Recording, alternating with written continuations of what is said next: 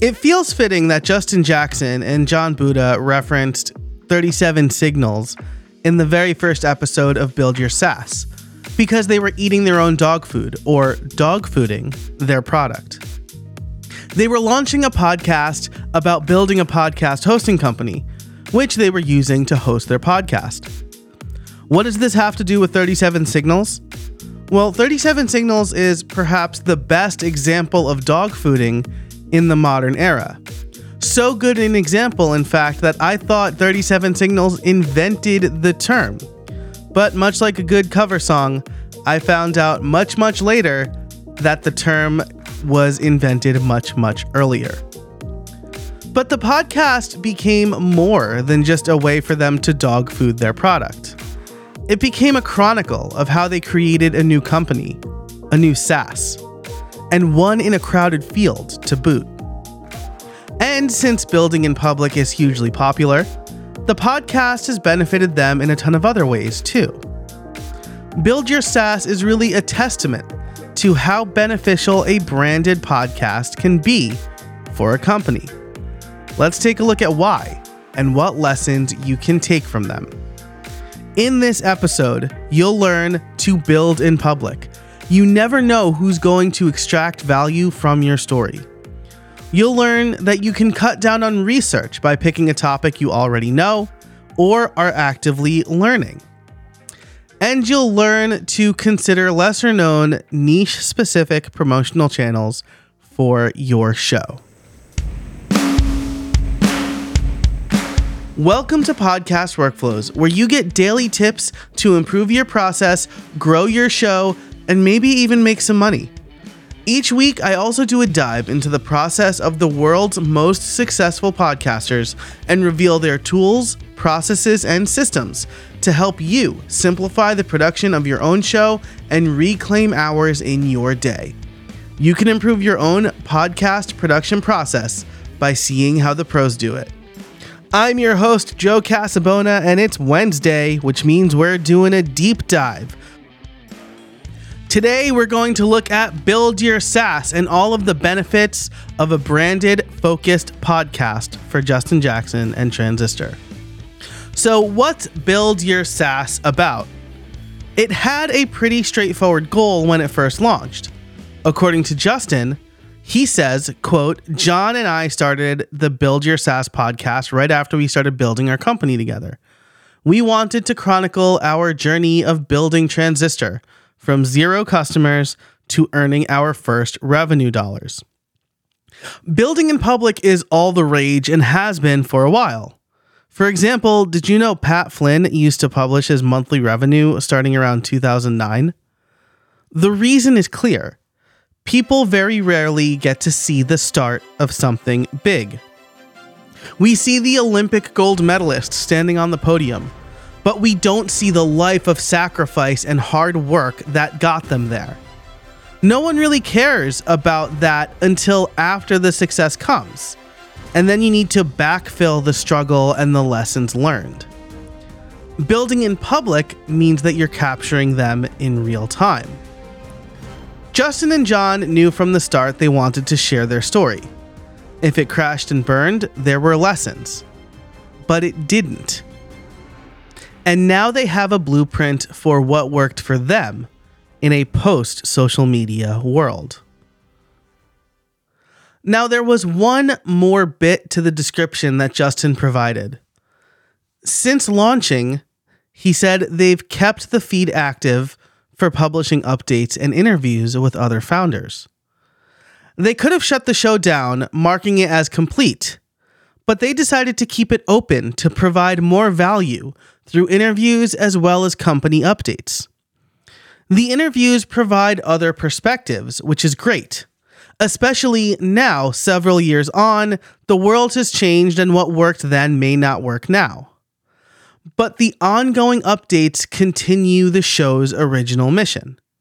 For example, they have episodes on new hires, taking vacations, clearing inactive accounts, and taxes. Ah!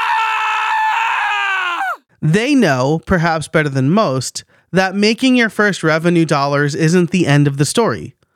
The company grows and you grow with it. So they continue to build in public and be an ongoing resource for the next generation of SaaS owners.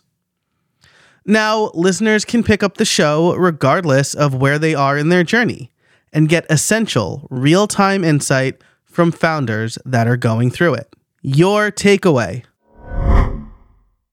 share what you know, build in public. You never know who's going to extract value from your journey. Now, benefit number one of building in public is little research needed. Okay, that may be a little bit misleading because when you're doing the work, you're already doing the research. If you're building in public, you're sharing the things you've learned from doing the research already. Here's how Justin puts it Quote, if we're discussing a topic like sales tax compliance, we've typically already been working on it behind the scenes for a while. Often, we're talking about topics we've already been actively investigating. This is the biggest benefit to doing a show on a topic you already know about or are learning. It cuts down on research and you get to control the narrative a bit more because you're planning the entire experience. Interview shows are great. I've been running one for seven years now. But they're also incredibly time consuming because you need to research potential guests and the topics you want to cover, book the guests, do more in depth research so you know what to ask them and craft the story, record with them, and then edit your audio and their audio together. If the guest goes on a tangent, you'll need to cut that out. If you get a bad recording, you either need to scrap the interview, re record it, or spend extra time editing. All of that, of course, is to say that you care about creating a good show. When you're creating a show where you build in public, your entire podcast is one long story and each episode is a chapter. As Josh Bernoff, professional author and ghostwriter, says, your book's chapters should always answer a reader's question, and you should always provide case studies. Your build in public podcast can be the same way. You are the case study and each episode answers a question about something you're actively building. People are watching you become an expert in real time. Your takeaway All podcasts require research, but if you choose a topic where you're already an expert or actively learning, you're front loading the research. Aside from the research, Justin and Jon record using Riverside. But their post production process is super streamlined. One place where Justin and Jon are uniquely positioned is that as podcasters themselves, they see firsthand how useful new features they introduce are.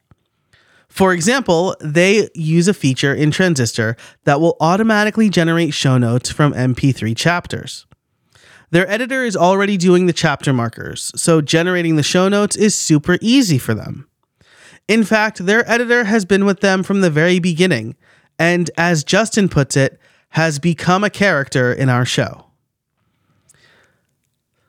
Having such a strong connection with your editor is important because it reduces the amount of instruction you need to give your editor, decreases the amount of time your editor needs to edit your episodes, and eliminates the need for you to check their work so granularly. In fact, with my editor for how I built it, I don't even really check his work anymore. I trust that he does what I ask him to do because we've been working together for so long. And in the case of Build Your SaaS, it also means the editor populates a good portion of your show notes. While Justin and Jon take notes during the show using Google Docs, and Justin writes up his own show notes, he says Chris, their editors, chapter markers are a considerable part of the show notes process. Here's benefit number two of building in public inventing a new revenue stream. When you create good, useful content, you're creating a product. Movies, books, TV shows, and music are all good content that are all products. So why not podcasts? Build Your SaaS, aside from raising the profile of Transistor and the team there, makes direct money. They started off as ad supported, but decided to switch to a patron model. Listeners can pledge $10 a month or more for a shout out at the end of each episode. They had 17 patrons at the time of writing the deep dive and were making $191 per month. This number surely fluctuates each month. I've seen it close to $400 a month. But either way, that's over $2,000 per year. A nice little revenue stream for a podcast, especially one that started at the beginning of building a company before they made revenue. And remember, outside of a shout out, they don't offer any additional perks. People support them because the content is so useful. From what I've gathered, this isn't meant to be a revenue stream for Transistor. In fact, two purchases of their business plan make more than the podcast currently makes. But it's still revenue. Justin and Jon started this show to share their story, and now it generates income for them. Benefit number three of building in public is repurposing. Creating good, useful content is hard. You need to come up with ideas your potential audience is eager to learn about, put the time and effort into creating the content, and then promote the content. Using your podcast as a starting point can be a game changer for omni channel content publishing. In fact, in a recent interview I did with Tom Schwab, he said one 45 minute interview can give you a month's worth of content. Justin knows this and repurposes the content from Build Your SaaS all over the place. Blog posts, tweets, LinkedIn, video clips, the Transistor newsletter, and more. There are several benefits to this. First, it puts the podcast content in front of different audiences which increases podcast discoverability. But it also assists developing content for your other channels, and vice versa. For example, back in May, there was a Build Your SaaS episode on bootstrapping with young kids. Justin has a similar blog post from around that same time, which he also referenced in a Twitter thread. By increasing the surface area of your content, you're reaching more people, as well as using it to promote the podcast. Speaking of, there's one more interesting thing Justin and Jon did for their podcast when it came to promotion. They launched on Product Hunt. If you don't know about Product Hunt, it's a website where you can post interesting products, which in turn gets surfaced to Product Hunt large audience. Recently, it's been used for more than just products basically as a marketing channel to get publicity for anything you can link to. Build Your SaaS had a successful launch on Product Hunt in 2018. This is an intriguing approach because it's not something you see from many podcasters. In fact, while there are topics for newsletters, videos, and generic audio, there isn't even a topic listing for podcasts. Since Build Your SaaS's target audience is likely the same people who are launching products or browsing Product Hunt, Justin and Jon knew that this would be a good fit for potential listeners of their show. In my anecdotal experience, Product Hunt is definitely skewed more towards the tech crowd. And their bet paid off. It totally worked. They were ranked number one on their launch day. Now, while podcasts have seen success on Product Hunt, I suspect you'd need a good audience alignment or a big audience already. But your takeaway consider lesser known niche specific promotional channels. Think about who you're trying to reach and where they hang out. So, how can we use Build Your SaaS to improve your podcast workflow? There's a lot to learn from Build Your SaaS. And while it's not technically complex like Jay Clouse's Creator Science or strategically formatted like Trailer Park, we've learned several new lessons, all culminating in one big takeaway. There are many benefits to a brand having its own podcast. Number one, build in public. Justin and Jon have seen great success by building in public. It raised their profiles and the profile of their company, Transistor. It generates separate revenue for them. And it gives them a wealth of content to repurpose on their blog and social media. When you build in public, you're also building credibility. You're showing your audience that, unlike 99% of the population, you're showing up and doing the work. We know that podcasting is a great way to build your authority and establish expertise in your field. When you build in public, you're actively showing people your process and what you're learning along the way. This also builds trust and stronger bonds. Look at the reviews, and you'll see lots like this one praising Justin and Jon for being open and honest. This is from John Friesen. He said, quote, I'm a fan of Justin's previous podcasts. I like the authenticity he brings to the table when describing his personal wins or fails and doesn't ignore the hard parts. The parts where opportunity and timing intersect to make or break a significant progression for a business. While lots of other podcasters focus solely on wins, this podcast takes a wholesome view to building a business. That's pretty high praise from a software engineer at DigitalOcean. Number two, Picking the right topic means less research. Every good podcaster needs to research. As Justin stated, while they're not specifically doing research for the show, they're still doing research. They're doing research on tax compliance, competitors, choosing the right infrastructure, and more.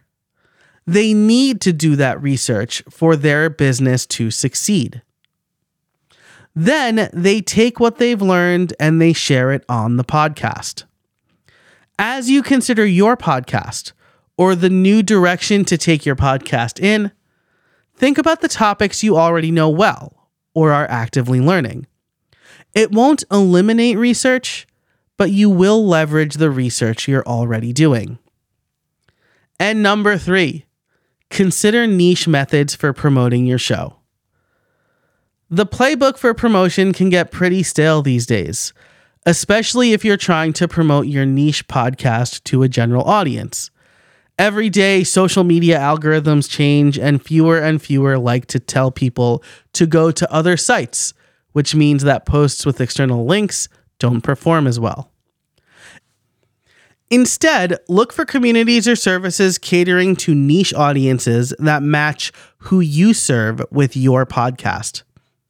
Much like how Justin and Jon leveraged Product Hunt because they knew they were talking to current and wannabe SaaS founders, you can find communities, websites, or subreddits that serve your niche. Growing your podcast can be a slog, but getting in front of the right people can make it much, much easier. That's it for this deep dive and this episode. If you want to read the full article, you can head over to podcastworkflows.com or find a link in the description for this episode. If you want to get in touch, you can find me at jcasabona on X, Threads, or pretty much every other social network. Thanks so much for listening, and I can't wait to see what you make. If you want to read the full article, you can head over to podcastworkflows.com or find the link in the description for this episode. If you want to get in touch, you can find me at jcasabona on X, formerly Twitter, Threads, and pretty much every other social network. But that's it for this episode. Thanks so much for listening, and I can't wait to see what you make.